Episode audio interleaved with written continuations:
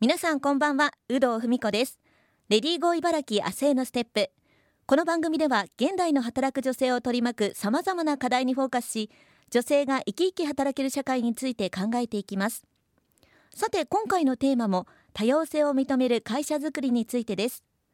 ゲストは株式会社アダストリア人事部マネージャーの山下和子さんにお話を伺っています。山下さん今週もどうぞよろしくお願いします。はいよろしくお願いいたします。先週は会社独自の取り組みについてお伺いしました。今週3週目は仕事と家庭のバランスについて伺っていきます。まあ、山下さんは前回の放送でもお子さんがお二人いらっしゃるというお話でしたけども、はい、こ仕事と子育ての両立っていうのはどうでしょうか、はい。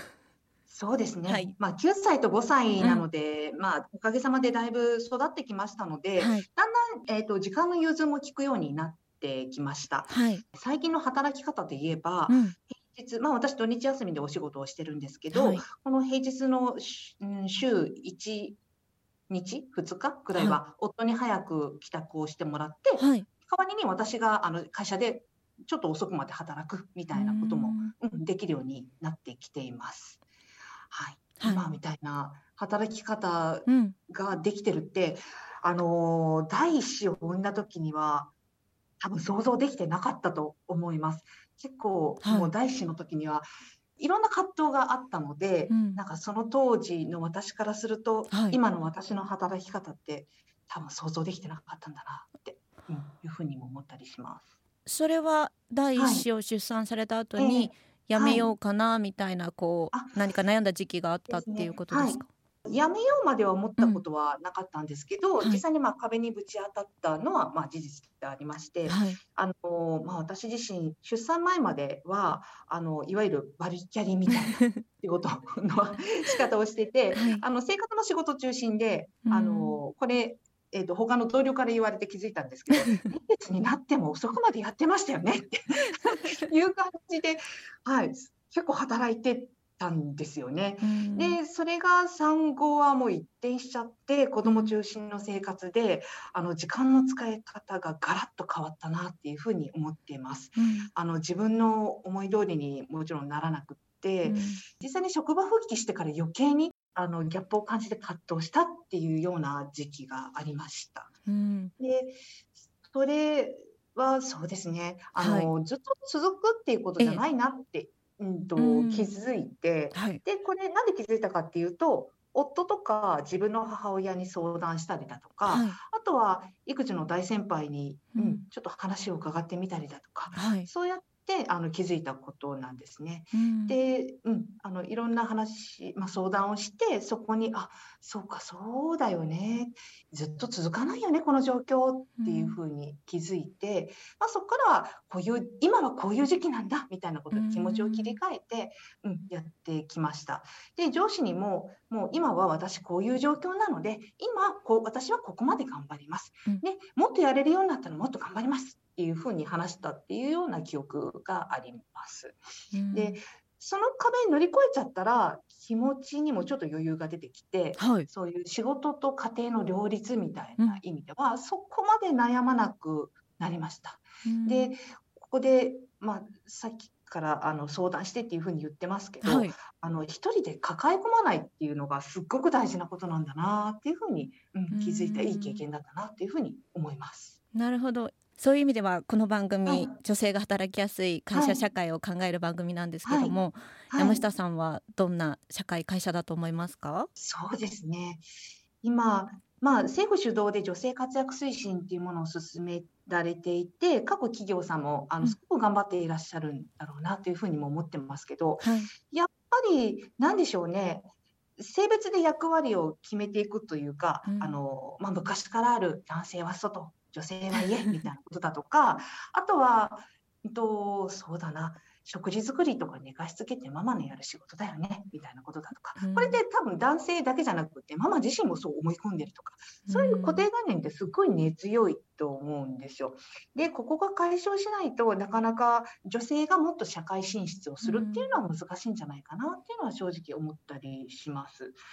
あのまあ、私も一企業の女性活躍推進の担当者でもありはするんですが、まあ、男女ともにこういう何でしょうね固定概念というかバイアスっていうのをいかになくしていくかっていうのは今後の課題かなというふうに思います。山下さん打ち合わせの時に、旦那さんにこう仕事を振るみたいなおっしゃってましたよね。はい そうですね。はい。あの、まあ、自分って、先ほどもまあ相談するって言いましたけれども、うん、その自分の時間も夫の時間も、まあ、24時間平等なので、うん、まあ、私、ちょっとこういう言い方あれですけど、私ばっかりが子供のことをやるんじゃなくて、うん、2人でちゃんと子育てしているよよねっていうことで、そこは話し合って、うんえっと、夫ができることは夫にやってもらってっていう、うん、ふうにしてます。あのおかげさまで夫も育児には理解があって率先してやってくれてるっていうのも、私がこうやって仕事に集中できる、うん、要因なのかなというふうに思っていて感謝してますね。うん、お互いがこういいバランスで仕事もできてるっていうことですね。はい、はい。あのこの番組では明日も頑張ろうと思えるためのこうやる気スイッチみたいなのをゲストの方にお伺いしてるんですけども、はい、山下さんは何かありますか？そうですね。やる気スイッチ、うん、まず明日も頑張ろうみたいに思うのは、はい、子供の寝顔を見ることなんですよ。うん、で、えっと、そうですね。自分が夜遅く帰ってきて先に子どもたちが寝てたとしても寝顔を見たらあもう君たちのためにもう明日も頑張るっていうふうに 思えて元気がもらえるんですよね。で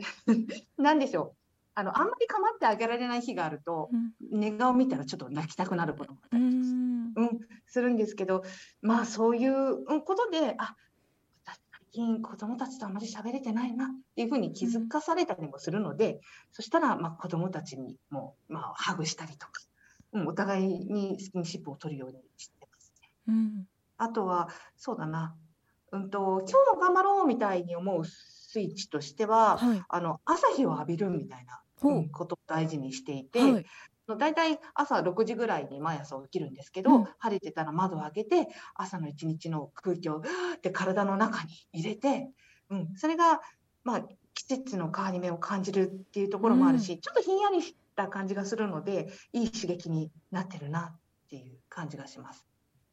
雨の日でも朝日は浴びれないけど、はい、朝の空気を吸って、はい、刺激をもらってるっていう感じですね。うん、なるほど。季節感も感じられますもんね。はい、そうですね。もう、うん、あそろそろ金木犀の香りがするとか、うん、はい、あ雨が降りそうな匂いがするとか、うん、それなんか自然に触れられるっていうのもなんかすごくいいな自分自身で思ってます。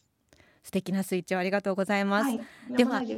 はい、ラジオを聞きの働く女性へ向けて山下さんからメッセージをいただけますでしょうか。はい、ありがとうございます。えっと、まあ、そうですね、先ほども触れたんですけど、あの日本の企業の大部分がまだまだあの男性中心になってるんじゃないかなって思うところもあって、そんな中で働く女性たちって本当すごいと思うんですよね。あのまあ、いろんな女性の方々と喋ってて、もう謙虚なのか、本当はできるんだけど、うん、いや私まだまだなんでとかいう姿勢を取られたりとかあとは自分の今後のキャリアっていうところよりももう何でしょう目の前の仕事を優先してもらったりっていう方々が多いなっていう印象が私にはあってあそうですね。働く女性って皆さん、ね、頑張ってるからぜひもう自分を認めてあげて、自信を持ってもらいたいなっていうふうに思ってます。女性が元気だったら、まあ、日本とか社会とか世界とかすっごい元気になると思うんですよ。なんで皆さん、まあ、これからも一緒にあの頑張っていきましょうっていうところをメッセージとしてお伝えしたいなと思います。ありがとうございます。はい株式会社アダストリア人事部マネージャー山下和子さんに3週にわたりお話を伺いしました山下さん素敵なお話ありがとうございましたこそありがとうございました